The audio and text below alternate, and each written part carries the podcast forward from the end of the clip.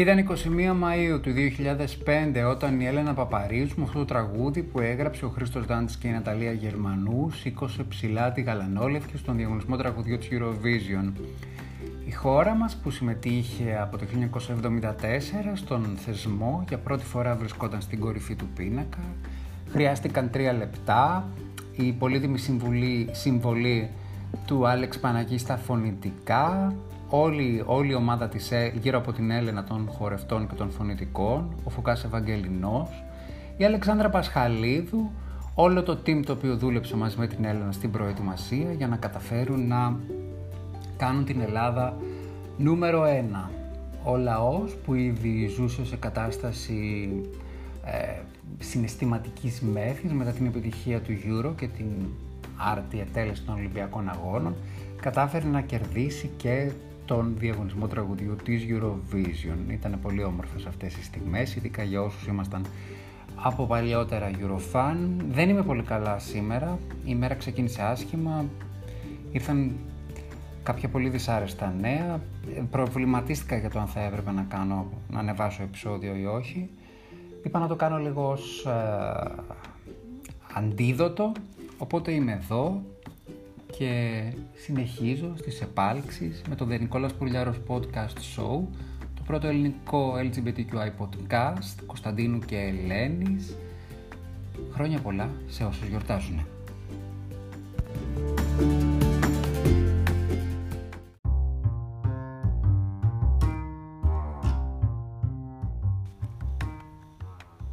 Σας ταξιδεύω στην Αμερική και σας πηγαίνω στον Ράιαν O'Connell, ο οποίος είναι γνωστός ηθοποιός, σεναριογράφος και συγγραφέας. Ο Ράιαν στην αληθινή του ζωή πάσχει από μια ε, μορφή εγκεφαλικής παράλυσης, η οποία ωστόσο δεν είναι απαγορευτική στο να συνεχίσει κανονικά τη ζωή του.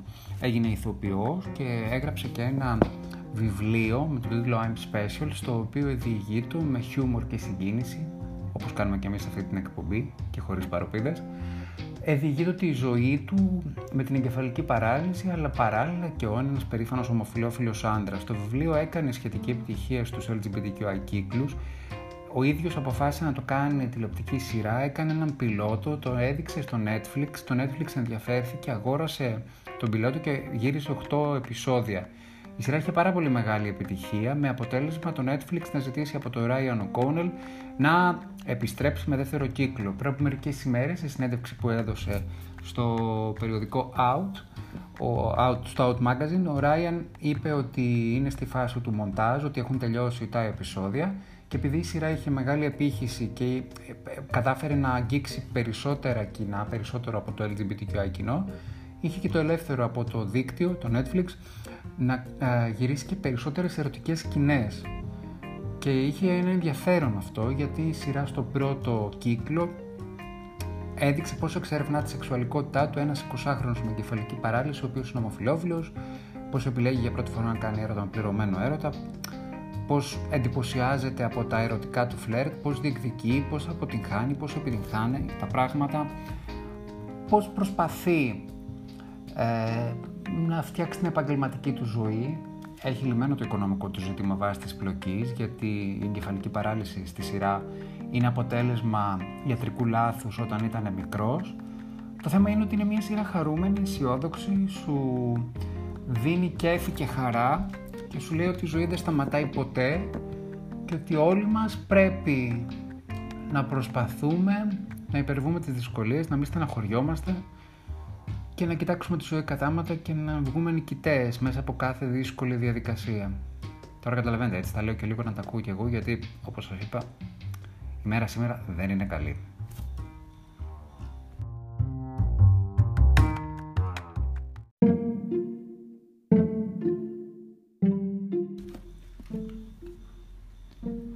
Το δικό του outing μέσα από το Twitter έκανε πριν από μερικές ημέρες ο Rob Roberts, ο βουλευτής του κόμματος των συντηρητικών του Ηνωμένου Βασιλείου, εκλέγεται στην περιφέρεια της Βόρειας Ουαλίας και συγκεκριμένα στο Ντέλιν, την ημέρα ενάντια στην ομοφοβία, τρανσοφοβία και αμφιφοβία έκανε την ανάρτηση όπου παραδέχθηκε την queer ερωτική του ταυτότητα. Συγκεκριμένα έγραψε «Σήμερα είναι η Διεθνής ημέρα κατά της ομοφοβίας, της τρανσοφοβίας και της αμφιφοβίας. Είναι εκπληκτικό ότι εξακολουθούν να είναι ζητήματα το 2020, αλλά χρειάζεται περισσότερη δουλειά για την καταπολέμησή τους σε όλο τον κόσμο. Είδαμε βίντεο από μια αφροκανική χώρα μόλις αυτή την εβδομάδα με ανθρώπους που ξυλοκοπήθηκαν και τιμωρήθηκαν επειδή είναι ομοφυλόφιλοι, με τους ηγέτες των κοινοτήτων να υπόσχονται ταχεία δράση για την αντιμετώπιση του προβλήματος. Τόσο τεράστια ντροπή. Στο Ηνωμένο Βασίλειο, οι στάσεις και οι κοινωνικές πεπιθήσεις έχουν αλλάξει προς το καλύτερο τις τελευταίες δύο δεκαετίες. Ωστόσο, υπάρχουν πολλά πρέπει να κάνουμε.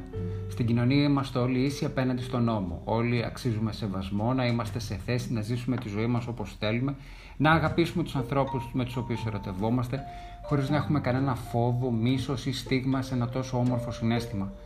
Ελπίζω λοιπόν ότι μπορούμε να προσπαθήσουμε πιο σκληρά για να επηρεάσουμε άλλες χώρες στον κόσμο για να βελτιώσουμε την αντιμετώπιση της ΛΟΑΤ κοινότητας σε αυτές και να συνεχίσουμε να λαμβάνουμε μέτρα βελτίωσης στο Ηνωμένο Βασίλειο ώστε να, ώστε να είμαστε ελεύθεροι, να είμαστε ο εαυτός μας χωρίς άγχος και φόβο. Λοιπόν, ίσως το είχα αναφέρει, αλλά δεν το είπα ποτέ. Δεν φοβάμαι πλέον να είμαι αυτό που είμαι. Αυτή η μέρα είναι ιδιαίτερα οδυνηρή και είναι μια καλή στιγμή να το πω. Ω κοινωνία ανθρώπων πρέπει να τα πάμε καλύτερα. Ω μέλη παγκόσμιας κοινότητας πρέπει να τα πάμε καλύτερα. Συμφωνούμε με τον Ρομπ Ρόμπερτ και μπράβο του. Ένας πολιτικός που δεν φοβάται το πολιτικό κόστος και προχωράει στην, ε, αυτή την ακτιβαστική δράση του coming out. Δεν μπορώ να καταλάβω γιατί κάποιοι αντίστοιχοι πολιτικοί στην Ελλάδα δεν το κάνουν Τελικά η πολιτική τους δράση εξαντλείται σε τι άραγε. Η ανθρωπιά και η απόφαση να συνεισφέρουν σε έναν αγώνα ο οποίος είναι αγώνας ανθρωπίνων δικαιωμάτων είναι ίσονος σημασίας, δεν ξέρω. Δεν είμαι και στην πιο αισιόδοξη στιγμή με αυτή τη στιγμή, αλλά δεν το κάνω, δεν, δεν το εκφράζω ως παράπονο. Απλώς επειδή ξέρω και τις δύο πλευρές, ξέρω πώ είναι κάποιος να κρύβεται και ξέρω και πώ είναι, πώς είναι κάποιος να κάνει outing, έχω να σας πω το καλύτερο πράγμα που έκανα εγώ προσωπικά στη ζωή μου είναι το ότι εκτέθηκα. Δεν είναι εύκολο. Ποτέ δεν είναι εύκολο. Είναι χειρότερο το να μην εκτεθείς βέβαια. Δεν πρέπει να κάνουμε συγκρίσεις προφανώς, αλλά το να μην ομολογείς τα συναισθήματά σου είναι δηλητήριο και θα σε πνίξει. Ακόμη και όταν είσαι ρε παιδί μου ερωτευμένος με κάποιον και βλέπεις ότι είναι δεν μπορεί να ευδοκιμήσει. Πες το. Είναι ο μόνος τρόπος για να το ξεπεράσεις παρακάτω. Όταν είσαι γκέι, βγες και πες το. Λεσβία, queer, transgender. Θα πρέπει να μείνουν δίπλα σου όσους αγαπάνε. Αν φύγουν γι' αυτό, δεν σε αγαπάνε. Επομένως, ειδού πεδίο δόξης λαμπρό για όλους μας, για όλους μας,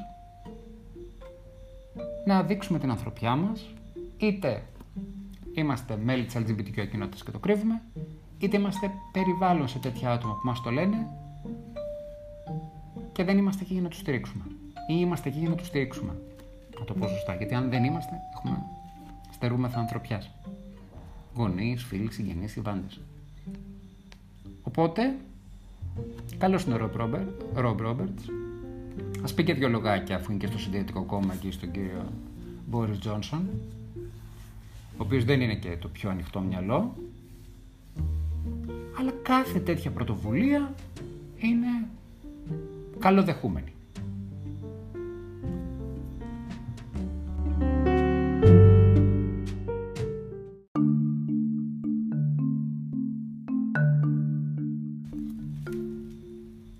Ίσως τελικά ένα από τα πιο αισιόδοξα πράγματα σε, σε αυτή τη ζωή είναι όταν ανακαλύπτεις ότι πίσω από μια αρνητική συνθήκη, πίσω από ένα αρνητικό περιστατικό υπάρχει κάτι θετικό, κάτι θετικότερο το οποίο μπορούμε και πρέπει να το αναδείξουμε. Κάπως έτσι είναι η ιστορία του 97χρονου Ρούπερτ Σταρ, ο οποίος ζει στο Οχάιο των Ηνωμένων Πολιτειών.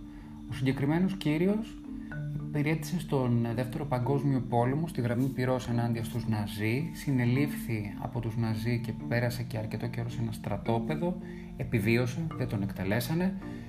Αφού το επέστρεψε στην Αμερική πήρε και βραβείο, πήρε και μέταλλο τιμής για την προσφορά του στο συμμαχικό πόλεμο ενάντια στον φασισμό και επέστρεψε στην πόλη του, στο Κολόμπους στο Οχάιο, έκανε σπουδές και εκεί το 1954 ερωτεύθηκε. Θα σας πω για το ερωτικό κομμάτι λίγο πιο μετά.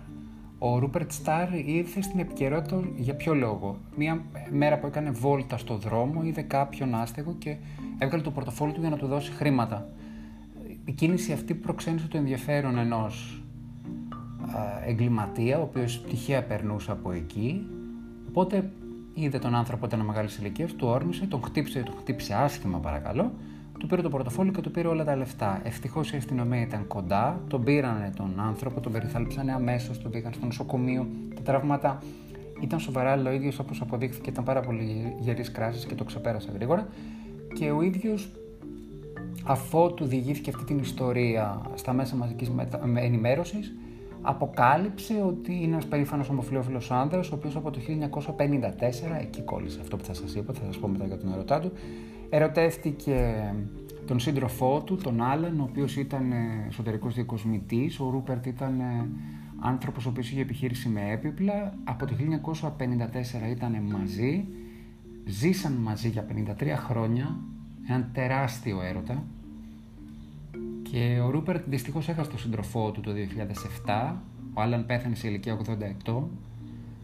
Και έκτοτε τιμά αυτό τον έρωτα και αυτή τη σχέση η οποία πραγματικά είναι συγκινητική με το ότι εξακολουθεί να ζει και το εξακολουθεί στα 97 του να είναι ένας ενεργός πολίτης, ένας ενεργός ομοφυλόφιλο άντρας, ο οποίος μπορεί να μην είναι εμπίπτει μέσα στα αισθητικά μας πρότυπα λόγω ηλικίας, μπορεί να μην εμπίπτει μέσα στα ακτιβιστικά μας πρότυπα γιατί μπορεί να μην έχει την ενέργεια να το κάνει με έναν τρόπο πρωταγωνιστικό, αλλά παρόλα αυτά, όσο όταν συνέβη αυτό το περιστατικό, βρήκε την ευκαιρία να στείλει αυτό το μήνυμα ότι εγώ άντεξα, τα κατάφερα, ξεπέρασα αυτή την επίθεση και είμαι ένας περήφανος ομοφιλόφιλος άντρας ο οποίος έζησε για 53 χρόνια ένα πολύ μεγάλο έρωτα.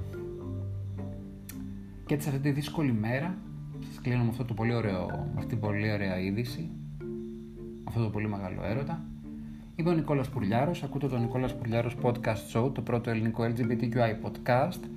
Με ακούτε στο Anchor που μπορείτε και απολαμβάνετε τις μουσικές μας φίνες, στο Apple Podcast, στο Google Podcast, στο Pocket Cast, στο Spotify, στο Breaker και στο Radio Public. Και για όσους με ακούνε από το Anchor, κλείνω με ένα πολύ όμορφο ιταλικό ερωτικό τραγούδι της Giusy Ferreri και του Πάολο Ζαμπανιόνε «L'amore mi perseguita». Γεια σας.